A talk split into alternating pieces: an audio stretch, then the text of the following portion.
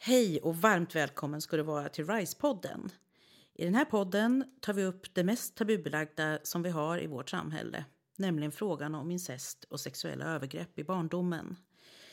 Vi har bestämt oss för att aldrig släppa taget om detta svåra och ju mer vi faktiskt pratar om detta, desto större chans har vi att komma åt problemen. För vi vet ju det, när vi är tysta går vi förövarnas ärenden. Och när vi är tysta kommer fler barn att drabbas. Men när vi slår hål på bubblan och lägger oss i hjälper vi dem som lider och som behöver en väg ut ur detta djävulska mörker. Och vi kan få hopp och tillförsikt för att sen få upprättelse och riktig läkning. Och till slut få ett värdigt liv.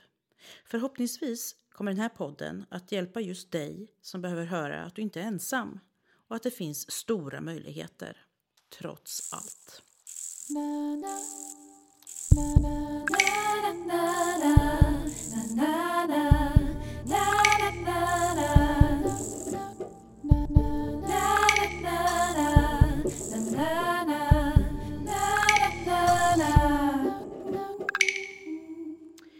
För att vända på alla stenar i ämnet incest och sexuella övergrepp i barndomen har jag här med mig den fina poddpanelen idag i form av Birgitta, Sara och Ann-Sofie. Välkomna ska ni vara.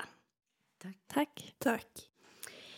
Idag tänker vi att vi ska börja där allt startar, nämligen med ursprungsfamiljen och den miljö där ett barn växer upp. För det är ju precis exakt där våldet tar sin början för många barn som blir utsatta. Hur avgörande är det att vi förstår att just hemmiljön är den plats som kan vara livsfarlig för ett litet barn? Vad säger ni? Jag tror att det som, det som sammanfattar i alla fall eh, det här med vad man är uppvuxen i det är väl att det är en dysfunktionell familj.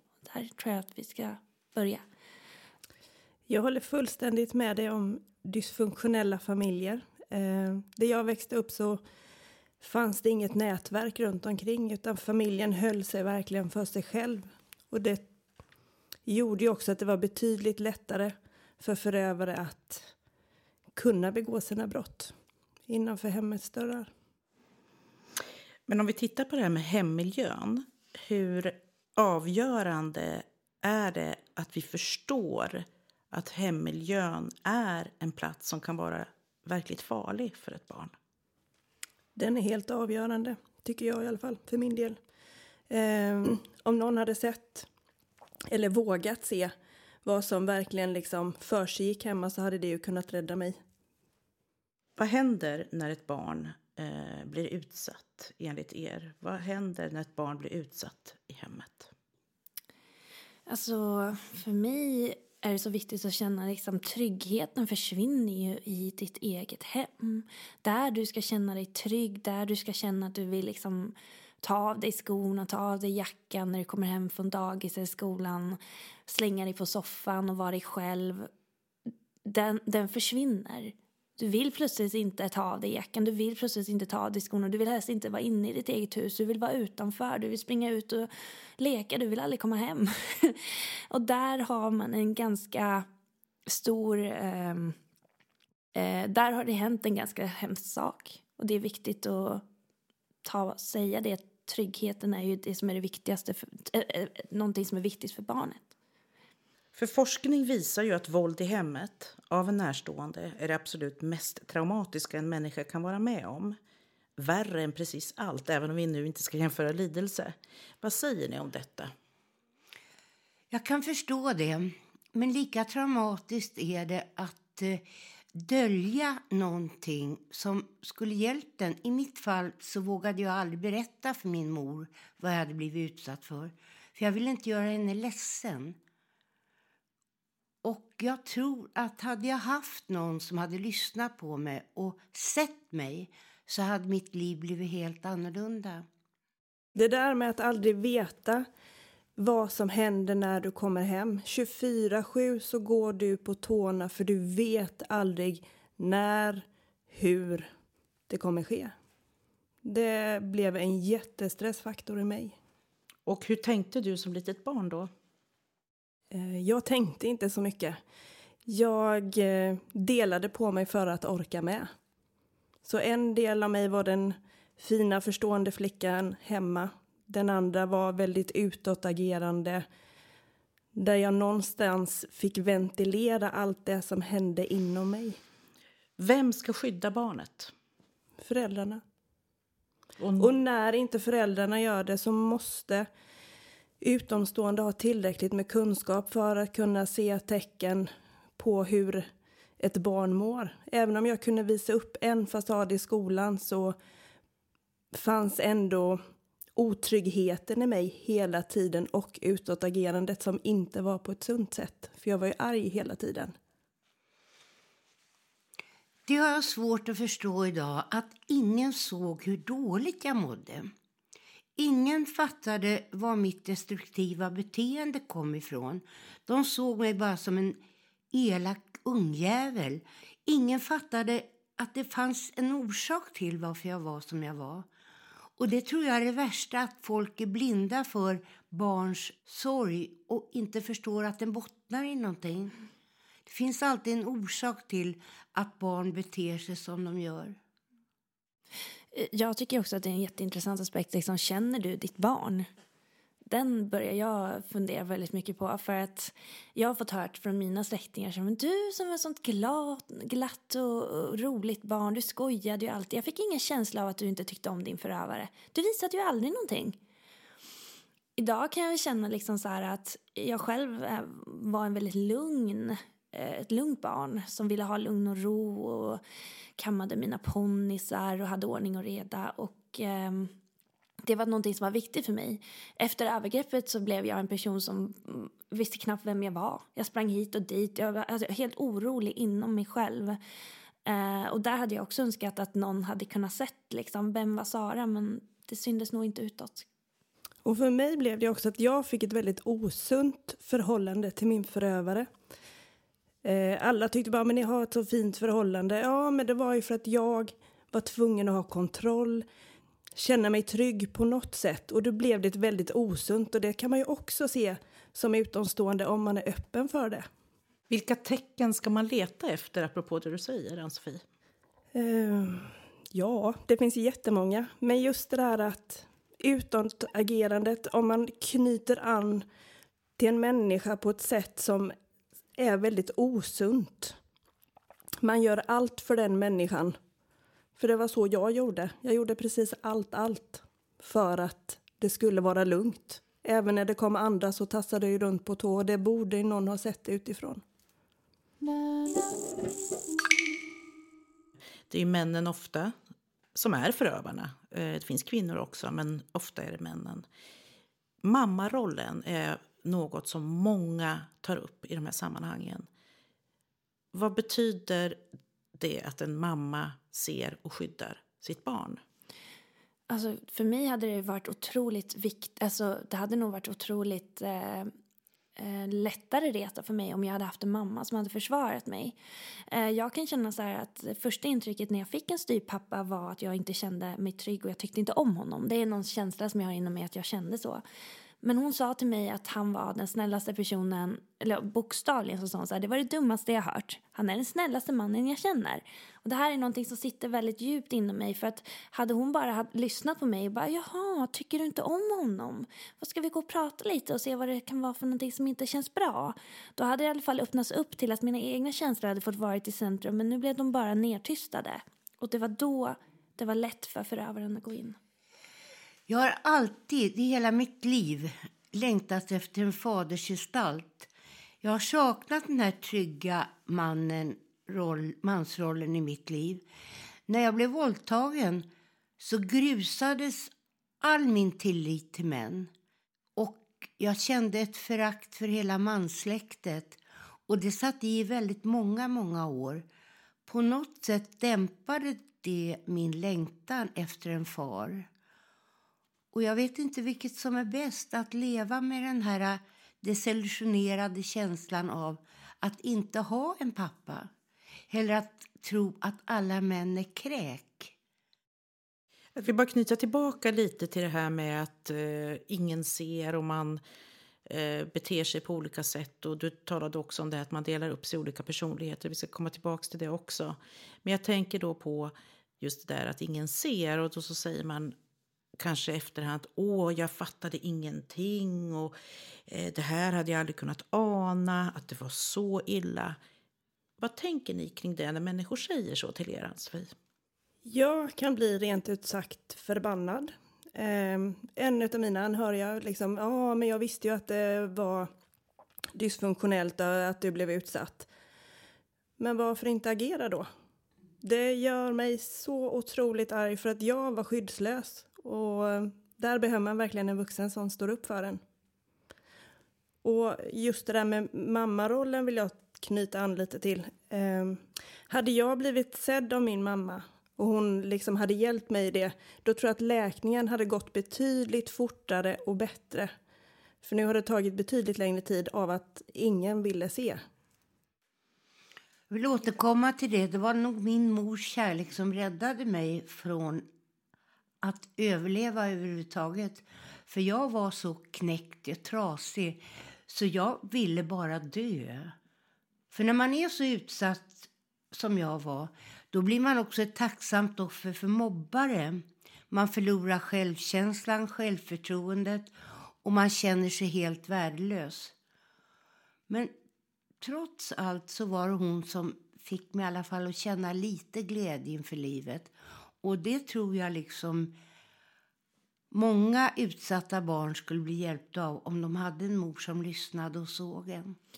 Alltså jag kan tycka det där är så intressant. Vi pratar om att man inte blev sedd när man var liten. Jag kan tycka att jag inte blir sedd när jag blir vuxen nu. Men när jag har ju berättat för folk att jag har blivit utsatt för det här och ändå så vill folk inte ta sig till för det är så smärtsamt.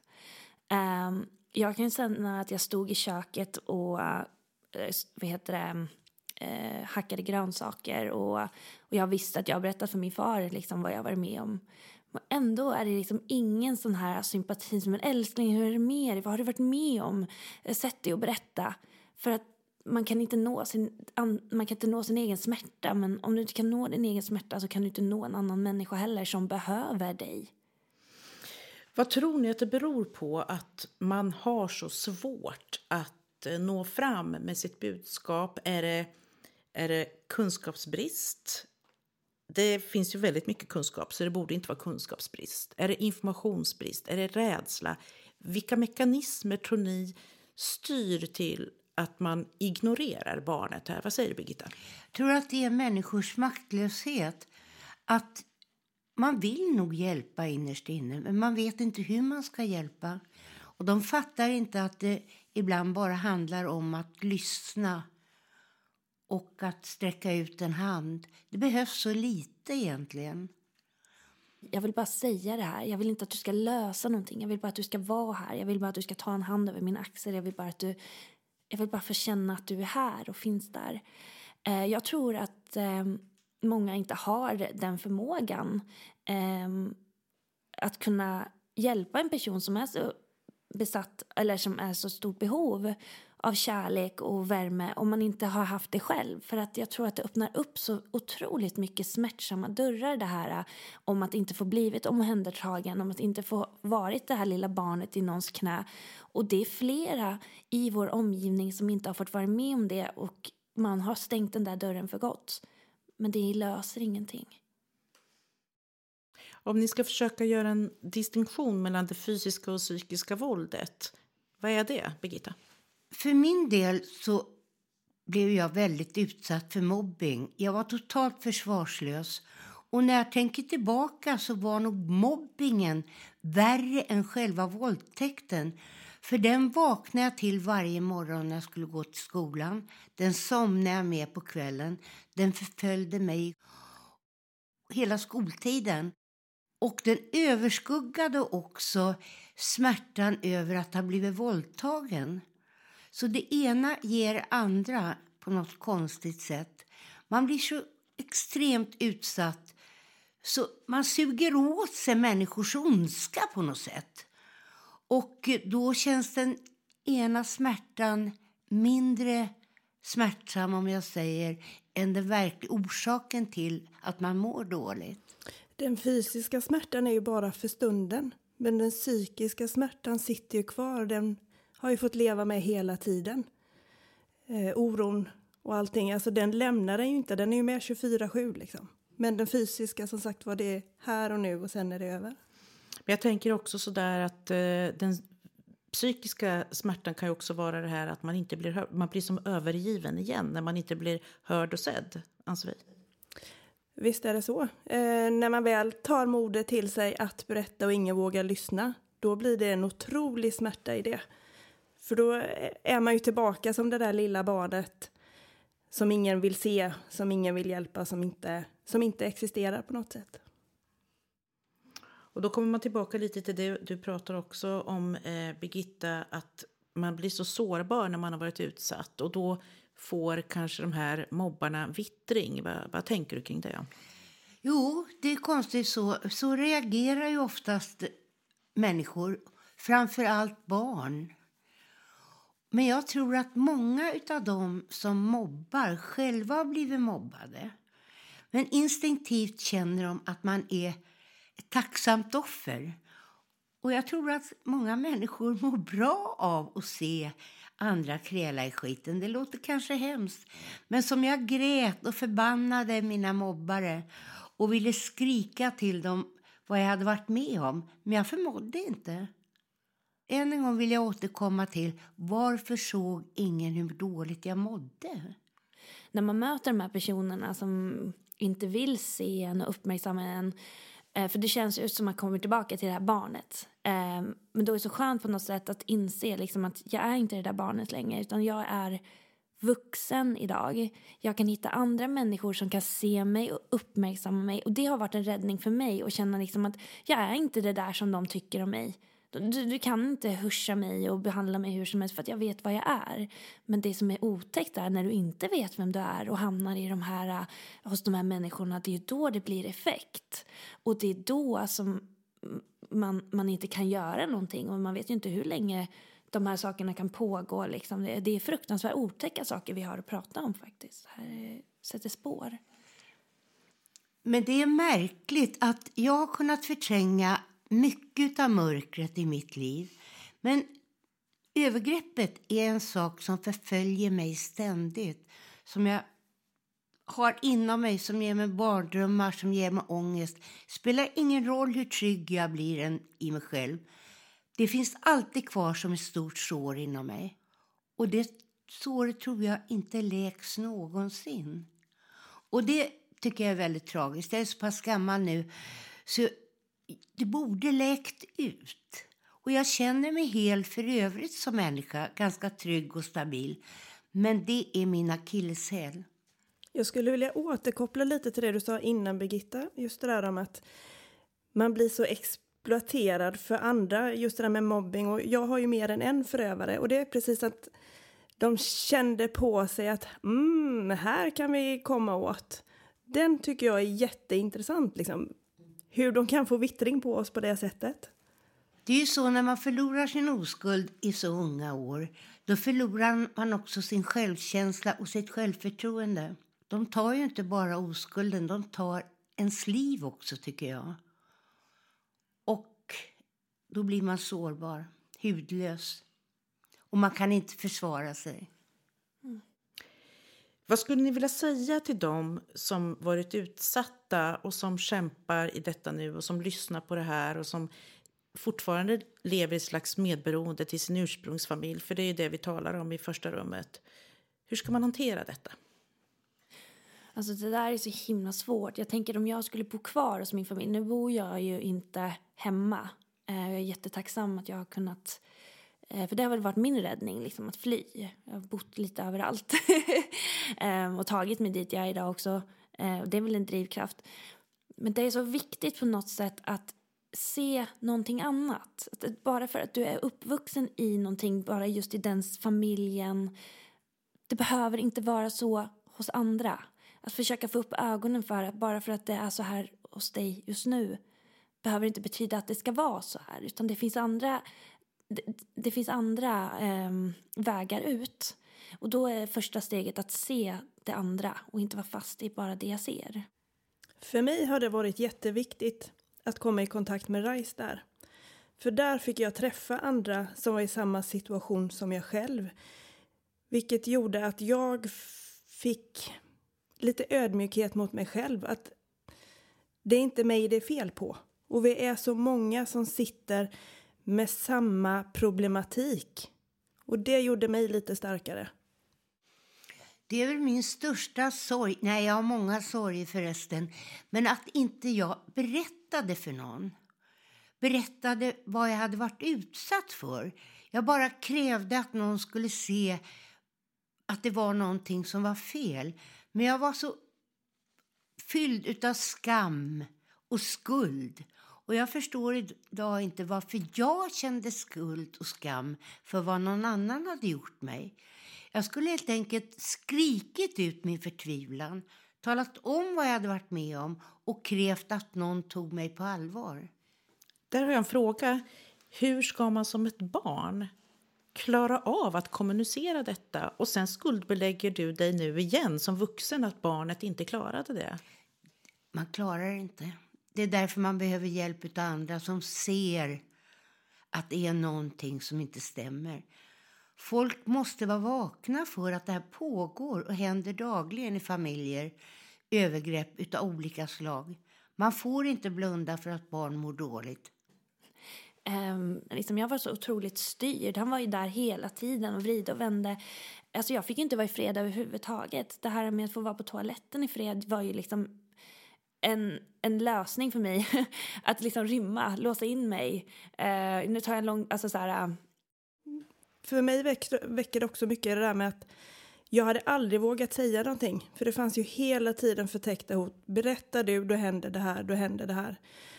Jag skulle aldrig vågat berätta för någon utomstående om jag vet att min mamma eller min bror kommer fara illa.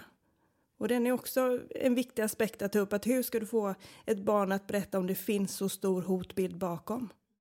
Jag kan tycka liksom att det fortfarande är ett mönster och jag undrar alltid vad det, vad det kommer ifrån. Jag får alltid höra så här, du vill väl inte förstöra din mors äh, äktenskap, du vill inte göra din mamma ledsen. Redan där är ju hon ett offer. Vem ska ta hand om barnet? Vem är offret? Mm. Men om man som vuxen känner att här är någonting lurt, det är något som inte stämmer. Mm. Vad ska den göra för att ta nästa steg, anser? Jag tänker som så att ta reda på fakta. Ge dig själv så mycket kunskap det bara går så att du kan agera på ett sunt sätt ifall att du misstänker någonting och våga agera framförallt. Våga agera. Är det så att det inte är någonting, ja men okej, men hellre att agera en gång för mycket än en gång för lite. För du räddar ett liv. Och alltså, våga öppna ögonen, tycker jag. För att det kan ju faktiskt vara så att du har ett barn som har blivit eh, utsatt mitt framför ögonen men på grund av gamla mönster som du har så kanske du tänker att nej men det där ser väl inte ut att vara så farligt. Hon ser ut att vara jätteglad. Hur stor makt har eh, ens föräldrar eller ens vårdnadshavare? Det kan ju vara biologiska eller icke-biologiska. En otrolig makt. Eh, I mitt fall var det min styvpappa bland annat. Eh, och han fick en otrolig makt över mitt liv. Eh, och som sagt var, de är smarta, de vet precis vad det är de gör. Eh, och jag tror inte att de är speciellt rädda för att bli upptäckta heller, för de vet att barn håller tyst. Det är liksom deras stora kraft i det hela. Och jag tror det är också väldigt viktigt att ha med sig att barn älskar sina föräldrar oavsett. Och det vi har växt upp med, det, vi har ju trott att det är så här det ska vara, för vi har inte vetat om någonting annat. Och då tänker jag också att det kan ju vara så att ens förälder som ska värna om en och skydda en också är sjuk, psykiskt sjuk eller lider av olika personlighetsstörningar. Det kan vara, hur ska ett barn kunna förhålla sig till det? Alltså, det är jättesvårt. Alltså, det är ju dens miljö. Den vet väl inte att mamma är psykiskt sjuk. Eh, utan det här är mamma som står där i köket och ska ta hand om mig. Liksom. Den har ingen aning om vad en psykiskt sjuk människa är. Utan det där blir ju dens miljö, dens trygghet. Och det är det som är så otäckt, att man kan ha att en person som är psykiskt störd kan vara ens trygghet, men det är det du har. Och det är det du får förhålla dig till. Och det är väl också det som gör att många idag överlever på något sätt, för att man är så anpassningsbar som barn. Uh, och det är väl det som är det väldigt fina liksom, med barn. De är bara anpassningsbara, helt underbara. Eh, och uh, de, kan, de har inte så mycket makt, de bara är. Och det är så tragiskt när folk förstör det. Mm. Jag tror att barn har en inbyggd egenskap att alltid vilja andra människor gott. Sen suddas det ut. Man vill att mamma ska vara glad, man vill att pappa ska vara glad. Och man vill ha den här tilliten i familjen som ni berättar i. Sen spelar det ingen roll om det är en förälder eller två. Man värnar om familjen. Man vill att det ska vara kärleken, tryggheten och platsen där man trivs. Man vill inte grumla det. Och det är det jag tror att många barn medvetet försöker dölja de här skamfläckarna. Man vill inte se att det är solkigt, att det är skitigt. Man vill att det ska vara vackert och rosenrött som i sagorna. Men det är det ju inte. Ja, dels det. Och sen även om jag som barn kunde känna att det här var helt fel så, så var det ändå det jag kände till. Så på något sätt så blev det att ja, men det är nog så här det ska vara.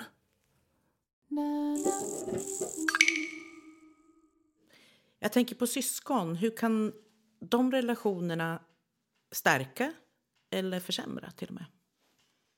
I mitt fall så blev det katastrof när jag fick min lillebror. Eh, för övergreppen blev värre. Eh, mamma var inlagd på sjukhus när hon fick honom och då var det fullt spelrum hemma. Eh, och tyvärr så fick min lillebror ta mycket av min ilska för det var den enda ventilen jag hade på något sätt. Så att tyvärr så är den relationen inte alls fungerande idag. Och det är många som vittnar just om detta. Eh, många som jag har pratat med. Just att alla relationer eh, går sönder. Inte bara till föräldrarna utan till syskonen. Och ja, det är trasigt hela vägen. Liksom. Vad säger du om det? Vad säger du Birgitta? Jag tror att man bygger upp en enorm avundsjuka mot sina syskon som har besparats det lidande man själv har råkat ut för. Och det är också en osund känsla. Kärleken till en mor och avundsjukan till sina syskon och ändå inte kunna förklara varför man är så jäkla avundsjuk på dem. Jag känner fortfarande lite agg mot min söta syster som var enormt gullig och rar. Jag tyckte hon besparades allt mitt lidande. Det gick bra för henne. Hon var omtyckt, hon var omsvärmad och jag var den fula ankungen som bar det här såret inom mig. Det skapar liksom ett oerhört ett hat som jag tror inte jag riktigt kommit över. Men är, om, inte jag, om inte jag som förälder tar ansvar, nu har inte jag barn, men jag tänker om inte jag tar ansvar, eh, då är det någon annan som får ta ansvaret. Så ansvaret försvinner inte bara för att jag inte tar ansvaret, utan då är det någon annan som tar ansvaret. Och det kan vara ett litet barn, det kan vara någon, det är någon annan som får det. Eh, jag har ju barn eh, och jag dippade ju som förälder. Eh, men som tur var så fanns det någon annan som tog ansvaret. Eh, och när jag sen har kommit på banan så då har jag verkligen så här, jag måste komma tillbaka som förälder. För att det är mitt ansvar. Vilka är de här familjerna eh, som vi pratar om? De här eh, dysfunktionaliteterna, övergreppen, det här smutsiga och, och tabubelagda. Hur ser familjerna ut? De kan se ut precis hur som helst. Det är från den allra fattigaste som Birgitta har berättat här till de som bor i flotta villor på Djursholm. Det är hela spannet. Jag funderar ofta på det här med sociala arvet. Och för mig blir det allt tydligare när jag tittar bakåt hur min släkt har sett ut. Mamma födde oäkta ungar, mormor födde oäkta ungar, hennes mamma födde oäkta ungar. Det går så långt ner i generna. Så på något sätt är det något så jävligt starkt som man måste bryta. Men innan man inser vad det är man ska bryta, då måste man kunna sätta fingret på det. Det sociala arvet betyder oerhört mycket. När jag tittar på min mors bakgrund så har hon identiskt samma jävla skitiga liv som jag har haft. Hur ska en människa som är så skadad själv någonsin kunna se sina barns smärta? Jag såg inte mina barns smärta själv. Jag var urusel som barn, äh, mor. Jag missade mina barn. Det har jag kun kunnat kompensera först på äldre dagar. Jag var så skadad så jag förstod inte vilken viktig roll jag hade som mamma. Och det är en, ja det är den största sorgen i mitt liv. Där håller jag med dig Birgitta. Jag känner så väl igen det. Som sagt var det senare år man förstår vilken skada det verkligen har gett mina barn. För det kunde jag inte se när jag var som själv, som mest skadad själv. Och inte liksom hade plockat bort det där övergreppsfiltret som jag har gjort idag. Och det är en otrolig smärta de har fått ta för att jag inte har kunnat finnas där. I min familj så är smärtan någonting som jag har kommit på på senare håll. Liksom att den har man inte velat ta i. Den har man inte ens velat rört. Eh, jag frågade min eh, mormor för flera år sedan om hennes mamma var snäll. Det var en bild som jag fått sett med henne och jag skulle nog inte säga att hon var snäll, sa hon. Och det är också någonting som jag bara, okej. Okay. Sen har jag fått reda på liksom på senare tid liksom att, att min mamma varit på barnhem. Det är ingenting vi har pratat om i min familj. Det har, det har inte ens existerat. Det här fick jag reda på av en annan släkting. Uh, det här är ingenting vi har pratat om. Men, du, men man har liksom bara gått förbi den liksom. Så sätt jag är jättetacksam över att jag lever just här, just idag. För idag är det mer upplyst, det finns mer hjälp att få. Tidigare generationer har inte alls haft samma möjligheter att kunna få hjälp, att kunna läka. För det har varit så tabu och det har varit så skamfyllt. Idag är det fortfarande skamfyllt men tabun börjar släppa och det är guld värt.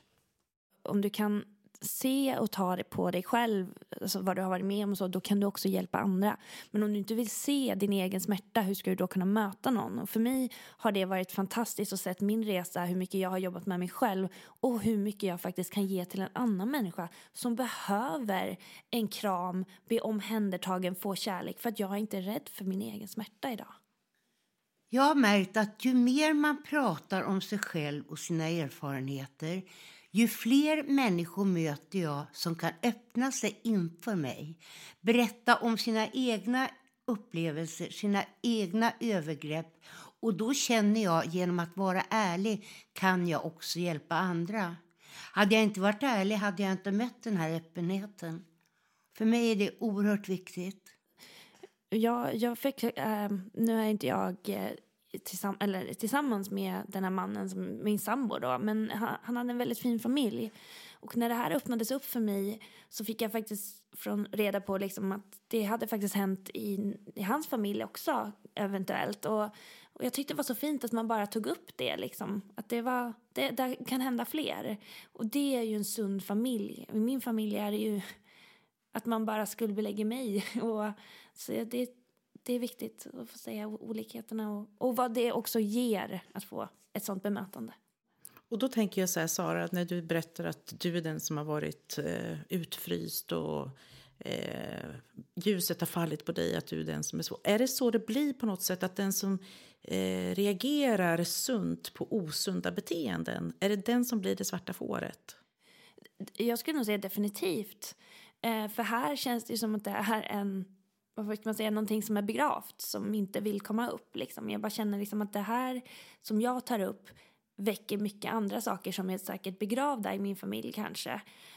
Um, och jag, jag fick ju höra av min mormor att där ska du ju bara lägga i en svart säck och slänga. Och jag bara, nej, det, det, det, där passar inte mig. Utan jag vill jättegärna bearbeta mig själv, ta reda på vad det här är för något för att jag inte ska kunna eh, sprida det här vidare. Liksom. Eh, jag är en person som är väldigt så här, sarkastisk i mig själv och tycker det är lite roligt att eh, driva lite med folk. Och jag, jag hade faktiskt tänkt att driva så pass långt att säga liksom att jag hade faktiskt, det, det, här är, det, det, här är jag bara, men det är bara för att få väcka uppmärksamhet. Att jag hade sagt att jag hade eh, ja, att jag förgriper mig på ett barn och så skulle jag vilja se hur de hade reagerat. Bara för att förstå hur viktigt det här är att stoppa eh, de här mönstren. För att om inte jag gör någonting, döljer det eller någonting så här, ja då kanske de här sakerna går vidare. Och jag vill inte vara en sån som, vi, som för det här vidare. Jag står upp för mig själv.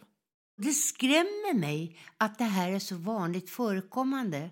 Under min hela uppväxt så trodde jag att det var bara jag som hade drabbats av det här. Det var bara jag. Och skammen jag kände över att vara den jag var blev bara starkare och starkare. Nu mildras skammen genom att träffa andra som berättar oftast ännu mer fasansfulla upplevelser. För mig är det ett stort förtroende, en stor tacksamhet att få de här äh, berättelserna.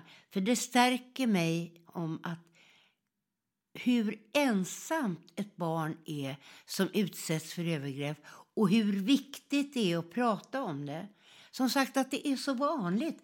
Det förekommer kanske inte i varje familj, men i fler familjer än man kan ana. Jag, tycker, jag har fortfarande väldigt svårt att sätta mig in liksom att det här har hänt i min familj. Och eh, att, att en vuxen människa har lurat ett barn till att göra de här sakerna. Det, jag har fortfarande jättesvårt att sätta in det i min världsbild. Så att, eh, jag läser jättemycket böcker idag för att liksom läsa om vad andra människor har gjort. Men jag har så fortfarande så svårt för att se den ondskan. Apropå det du var inne på lite tidigare, Ann-Sofie, om att du delade din personlighet. Eh, mm. Kan du berätta lite mer om det? När det blev för smärtsamt, både fysiskt och psykiskt, så försvann en del av mig för att orka. Jag orkade inte vara kvar i min kropp längre för att uppleva det här om och om och om igen. Så då blev vi flera personligheter kan man säga. Och det är ett sätt för ett barn att överleva? Ja. Hade jag inte gjort det så hade jag inte suttit här idag. För då hade vare sig min kropp eller hjärnan eller själen kunnat stå ut. Jag hade ju under väldigt många år ett eh, självskadebeteende. Jag skar upp armar, jag skar mig till och med halspulsådern. Och jag ville kanske inte dö, men jag ville få en smärta som var djupare än den smärta jag kände för övergreppen. Och jag tror att många unga människor som utsätts för övergrepp får just det här självskadebeteendet. Inte för att eh, man vill dö, som jag sa, utan man måste få någonting som gör mer ont. Och Det tycker jag är så fasansfullt att behöva genomlida för alla människor. Att man måste få en smärta som överbryggar en annan smärta. Alltså, som vuxen idag kan jag ju känna liksom att ingen vill ju vara i en dålig miljö. Vi kan säga till exempel om man känner sig obekväm i, i en miljö så kanske man liksom drar in tårna lite, drar in kroppen lite så här. Och det är samma sak för ett barn liksom. Man vill ju inte vara i en obekväm miljö utan då drar du ihop dig. Allting du, vill, allting du är vill du inte visa. Jag tänkte bara till sist fråga vad skulle ni vilja ge för råd till de vuxna barnen? Barn som har varit utsatta och som idag sitter med det här inom sig men som inte har tagit steget att få hjälp. Vilka råd vill ni leverera? Våga ta kontakt för att få rätt hjälp. Vänd dig till RISE, för där finns det fler som sitter med samma bakgrund. Där får du känna dig som en i gemenskapen istället för det utanförskapet som man har levt med hela sitt liv. Det har varit allra viktigaste för mig. Jag vill poängtera att det är aldrig för sent att bearbeta det här traumat man bär inom sig. Det är aldrig för sent. Men många människor tror att tiden läker alla sår. Det gör den inte. Vissa saker får man bära med sig hela livet och någon gång måste man få ett avslut. Det är alla människor värda och framför allt genom att man på så sätt kan hjälpa andra. Våga ta hjälp för att kunna ge hjälp. Det tror jag är A och O. Jag, jag skulle säga eh, våga lita på dig själv. Liksom. Du, du kanske har sett mönster och sådana saker men har ignorerat dem. Men våga lita på vad du känner, vem du är.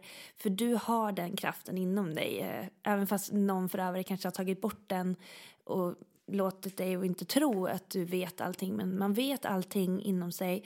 Och våga känna att det finns hjälp där ute. Man behöver inte göra allting själv. Utan det finns hjälp. Eh, och hjälp kan se ut på helt olika sätt. Men du behöver inte klara dig själv för det finns hjälp. Och det finns hjälporganisationer som tar hand om dig, omfamnar dig. Och jag har sett så mycket kärlek och det är därför jag känner att jag är hel idag och kan ge är äh, inte hel, jag skulle definitivt inte säga att jag är hel, men jag är på god bit att kunna må bra igen. Så hoppet finns där, även om det känns väldigt mörkt?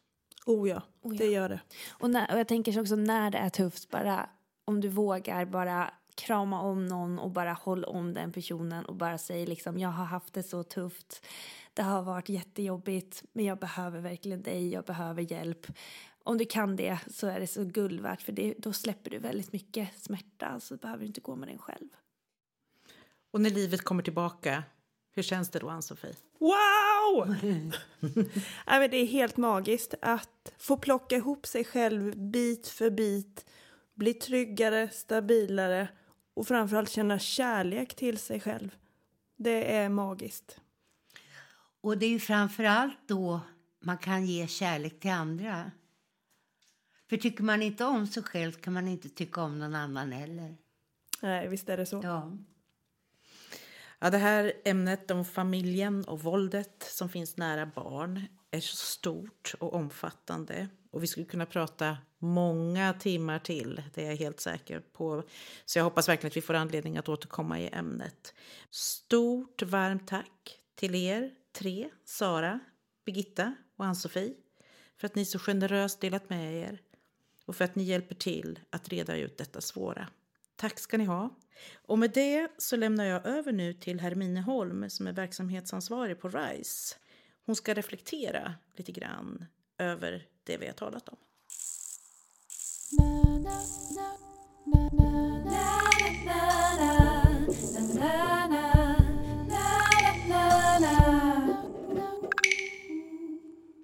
Då säger jag välkommen till dig, Hermine Holm, som är verksamhetschef på RISE, stödförening för eh, vuxna som har varit utsatta sexuellt i barndomen.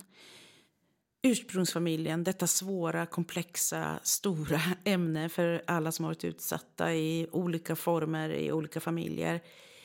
Vad är det viktigaste att eh, titta på här? Jag tror att det är jätteviktigt att eh, och det här är ju oerhört smärtsamt, eh, både att säga och höra. Men jag tror att det, det, är oerhört viktigt att inse att du är ensam. Du måste börja där. Därför att eh, de förväntningarna som vi har på vår ursprungsfamilj eh, kring hur de en dag kommer att hantera den här sanningen eh, är väldigt, väldigt ofta helt annorlunda än hur verkligheten blir. Eh, och det blir så oerhört smärtsamt. Ehm, så att ibland så tror jag att man skulle må bättre av att inte ha några förväntningar alls faktiskt. Utan fokusera på att upprätta min egen sanning och bestämma mig för den oavsett vad. Vi pratar ju ofta om att det tar så otroligt lång tid för de som varit sexuellt utsatta att våga berätta. Vilka mekanismer spelar in här? Ja, det handlar ju väldigt mycket om skam, tänker jag. Eh, skammen för att man någonstans vet att det här är det innersta eh, vi har med vår kropp och vår sexualitet och någonstans vet man ofta att det här är fel eh, och därför vill man helt enkelt inte ha med det att göra. Och jag tror att man som som utsatt bär ett oerhört stort ansvar. Eh, man har ans bär någon sorts ansvar gentemot förövaren eh, för att man har tagit på sig en skuld för att det här hände. Man bär ansvar gentemot andra familjemedlemmar därför att man vill inte skada dem med sanningen om vad som egentligen har hänt. Eller man bär ansvar för andra, till exempel syskon som också varit utsatta och som man inte vill tvinga fram i ljuset och eh, skapa en situation där de också måste berätta. Sen tror jag också att det är eh, Alltså man ska komma ihåg att, att sexuella övergrepp kan vara oerhört förvirrande. Eh, det kan vara svårt att förstå vad det egentligen är som har hänt och man kan tvivla på sina upplevelser. Eh, till exempel därför att ett sexuellt övergrepp behöver ju inte göra ont. Eh, det behöver inte ha varit jätteläskigt men det kan likväl ha varit oerhört obehagligt och fel. Eh, jämförelser är också jättefarligt. Eh, många jämför sig med andra. man kan till exempel tänka att nej men, jag blev ju bara utsatt för det, så det räknas ju inte riktigt. Så jag ska väl inte klaga eller det är ingen idé jag säger någonting. Eller man kan tänka, jag har varit utsatt för så oerhört mycket, så om jag berättar det, då kommer ingen ens att tro mig. Hur kommer det sig att eh, många föräldrar, eh, inte minst mammor, väljer att förneka? Väljer att tro att barnet ljuger? Jag vill tro att det handlar om oförmåga. Eh, alltså, dels tror jag att det är Eh, jag tror att det för många är ohanterligt smärtsamt att inse att det skulle kunna vara sant att den, om vill nog säga mamma då, att den partner jag har valt är beredd att göra så här mot, mot mina barn. Eh, och vad gör det mig till som mamma? Eh, Jag menar, nu vet vi att det var inte bara pappor som utsatta, men som ett exempel. Vad gör det mig till som förälder att jag har valt en sån här partner som kan göra de här sakerna? Vad gör det mig till som förälder att jag inte har sett? Att jag inte kunde förstå? Och jag tror, jag menar det är ju ändå någonstans inbyggt i oss att får jag ett barn så vet jag att jag ska ta hand om det barnet. Och klarar jag inte det så tror jag att skammen ibland blir så stor så att man går hellre in i förnekelse och skyddar sig själv. I de här sammanhangen så talas det ofta om familjen som en sekt och innan man har brutit eller att man på något sätt är i medberoendeställning och så vidare. och så vidare. Vad har du att säga om det till de som kanske är i valet och kvalet där man har ett ben kvar i dysfunktionella familjen och så har man ett ben någonstans där man kan skönja det friska så att säga? Alltså det är ju så att det är oerhört eh, läskigt ofta att ta det steget, att eh, berätta hur det ligger till. Och, eh, ibland är det faktiskt tryggare och enklare att vara kvar i det som är dysfunktionellt än att ta det steget. För att ta det steget betyder ju också någonstans att jag klipper banden med det som, som fogar oss samman i min ursprungsfamilj. Eh, och det kan bli oerhört ensamt. Och det är väl det många upplever. Jag menar, man har gått med här, den här hemligheten kanske ett halvt liv. Och när man väl berättar så antingen så är man rädd för att berätta därför att man är en dysfunktionell familj där man vet på något sätt att man ingen talar sanning och jag kommer att bli förnekad min sanning. Eller att man vet att det är en familj där alla egentligen vill varandra väl och man är rädd att såra och, och eh, söndra helt enkelt familjen. Och därför vill man inte heller göra det. Men det är en gemensam nämnare hos dem som ändå gör det, de som ändå berättar, är att det väldigt, väldigt ofta blir som ett andra övergrepp. Därför att man inte blir trodd, därför att man inte blir hörd, därför att man blir tvungen att upprepa samma sak om och om igen. Och det är som att det glöms bort mellan gångerna. Eh, och det blir man, man, man kan bli sjuk av den känslan. För det är som att återupprepa allting en gång till. Att nu när jag väl berättar och de som skulle kunnat skydda mig när, som, när jag var barn eh, kan reagera och skydda mig nu, men inte gör det, så blir det oerhört skadligt. Vad vill du säga till den som eh, upplever det här som du beskriver men som ändå behöver bryta med, med plågoandarna så att säga? Jag tycker att det är viktigt att du ska tro på dig själv. Våga göra det som är rätt för dig. Eh, saker och ting kan förändras. Eh, anhörig eller familj som inte klarar av att hantera din sanning vid ett tillfälle kan vid ett annat tillfälle längre fram kanske helt och hållet ta din sida och stödja dig. Men eh, du kan inte låta det bli en förutsättning för huruvida du ska få läkas eller inte. Det som är viktigt att komma ihåg är ju att den som har utsatt mig kanske inte alltid är en genom elak person eller som har gett mig bara skada och lidande i livet utan det kan lika gärna vara den personen som jag har älskat allra mest som har gett mig det allra, allra bästa i mitt liv. Och det gör också konfrontationen och eh, sanningsägandet oerhört svårt. Eh, därför att det går inte ihop helt enkelt. Vårt samhälle är väldigt mycket uppbyggt på svart eller vitt. Att det måste vara det ena eller det andra. Och det rimmar inte med att berätta om sådana här sanningar. Så det du säger egentligen eh, är att det skulle vara egentligen lättare att ha en hemsk förövare 24-7. Jag menar inte att du föreslår det, men egentligen så är det lättare att hantera det, förstå det kanske. Jo, men så tror jag på ett sätt att det är. Det blir i alla fall ett entydigt budskap som är oerhört smärtsamt, oerhört kränkande, eh, oerhört svårt att läka ifrån. Eh, men sanningen av att den du älskar bäst, mest och den du älskar mest i hela världen också är den som gör dig mest illa är, skapar väldigt mycket förvirring som kan ta lång, lång tid att reda ut. Vad vill du säga till de som just är i eh, någon slags fas av att eh, lämna ursprungsfamiljen, bryta, klippa och eh, ha mycket ångest inför det? Jag tycker att du ska försöka se till att du har en liten grupp av dina människor som kan finnas där för dig och som du vet att du kan falla tillbaka på. Det kan räcka med en person som du kan falla tillbaka på när de förväntningarna du hoppas på kanske inte infrias. Eh, för att det kan bli oerhört smärtsamt. Men det är också viktigt att komma ihåg att det finns familjer där den som har utsatts får 100% stöd och 100% upprättelse på alla sätt och vis. Och det händer också. Hur viktigt är det att man bryter de här dysfunktionella relationerna skulle du säga? Jag tänker att det är oerhört viktigt eftersom det tenderar att gå i arv i generationer. Eh, och säkerligen är det så att de föräldrar som inte har kunnat skydda sina barn själva har eh, svåra erfarenheter bakom sig. Så att bryta det mönstret är oerhört viktigt för våra kommande generationer och de barn som vi ska uppfostra i världen. Tack där, Hermine Holm, verksamhetschef Price. Tack. Tack också till alla er som har lyssnat. Vi hörs snart igen.